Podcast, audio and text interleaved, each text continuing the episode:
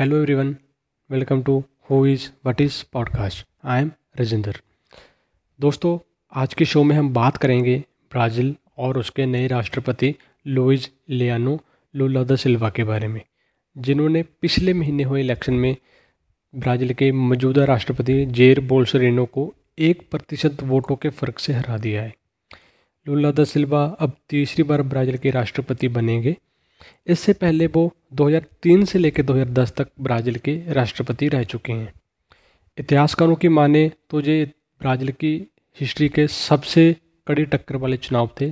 चुनाव नतीजों के मुताबिक लूला द सिल्वा को जहाँ 50 प्रतिशत वोट पड़े, वहीं बोर्सलानो को उनचास प्रतिशत वोट पड़े। वोट मार्जिन सिर्फ़ एक परसेंट था।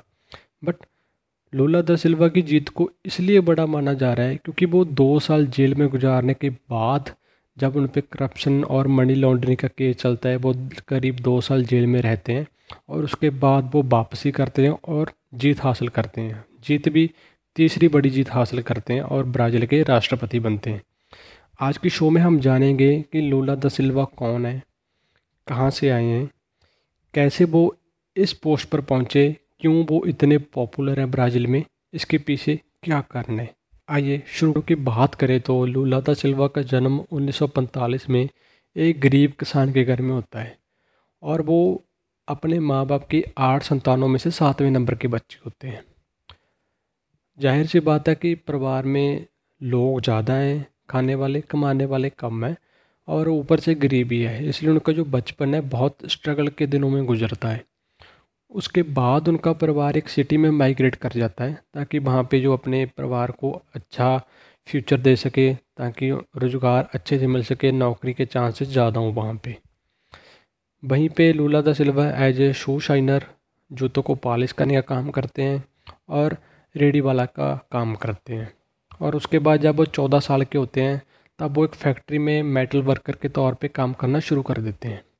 यही भी मौका था जब दुनिया में जो वामपंथी विचारधारा है, जिसको हम लेफ़्ट विचारधारा कह देते हैं, उसका प्रचार प्रसार बहुत बड़े लेवल पे हो रहा होता है।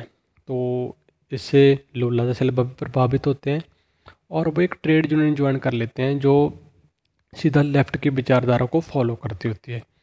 और इसमें काम करते करते वो एक अच्छे अहदे पर पहुँच जाते हैं, अच्छी पोस्ट पे पहुँच जाते हैं तब वो 1970 में कई स्ट्राइक्स हैं, जो कई मूवमेंट्स हैं, उनको लीड करते हैं, जो मिलिट्री की डिक्टेटरशिप के ख़िलाफ़ होती हैं, ताकि जो ब्राज़ील में या फेयर प्रेसिडेंट इलेक्शन करवाए जा सकें। इन आंदोलनों में वो आगे बढ़ के हिस्सा लेते हैं, वो काफ़ी मकबूल होते हैं ब्राज़ील में, लोग उनको जानने लगते हैं, बहुत फ़ेमस लीडर बन जाते हैं वो ब्राज़ील में। जब 1970 में ये मूवमेंट ख़त्म होती है तो वो 1980 में एक पार्टी बनाते हैं सहायक के तौर में द वर्कर पार्टी। वो इसके को फाउंडर बनते हैं और उसके बाद इसी पार्टी की तरफ़ से प्रेसिडेंट इलेक्शन लड़ते हैं। 1980 से लेके उन्नीस सौ अट्ठानवे तक वो तीन बार राष्ट्रपति चुनाव लड़ते हैं और तीनों बार हारते हैं। और उसके बाद 2002 में वो सफलता हासिल करते हैं और पहली बार ब्राज़ील के राष्ट्रपति बनते हैं। ये एक बड़ा मौका था जब कोई लेफ्टिस्ट विचारधारा वाला व्यक्ति ब्राज़ील का राष्ट्रपति बनता है। तब वो उन्होंने काफ़ी सोशल वेलफेयर स्कीम शुरू की।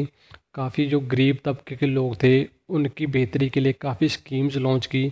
तो कहा जाता है कि जो उनकी जो स्कीम थी, उनसे जो हज़ारों या लाखों की गिनती में लोग थे, वो गरीबी रेखा को पार करके एक अच्छे परिवार की तरह जीवन गुसर बसर करने लगे, क्योंकि उनकी जो आमदन थी, वो भी बढ़ गई थी।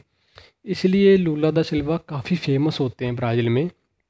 और तभी के जो मौजूदा अमेरिकी राष्ट्रपति बराक ओबामा होते हैं, तब वो कहते हैं कि लूला दा सिल्वा धरती के सबसे मकबूल राजनेता हैं, जिनको लोग इतना प्यार करते हैं और इतना चाहते हैं, क्योंकि तब के इलेक्शन में उनको 80 परसेंट वोट मिलते हैं।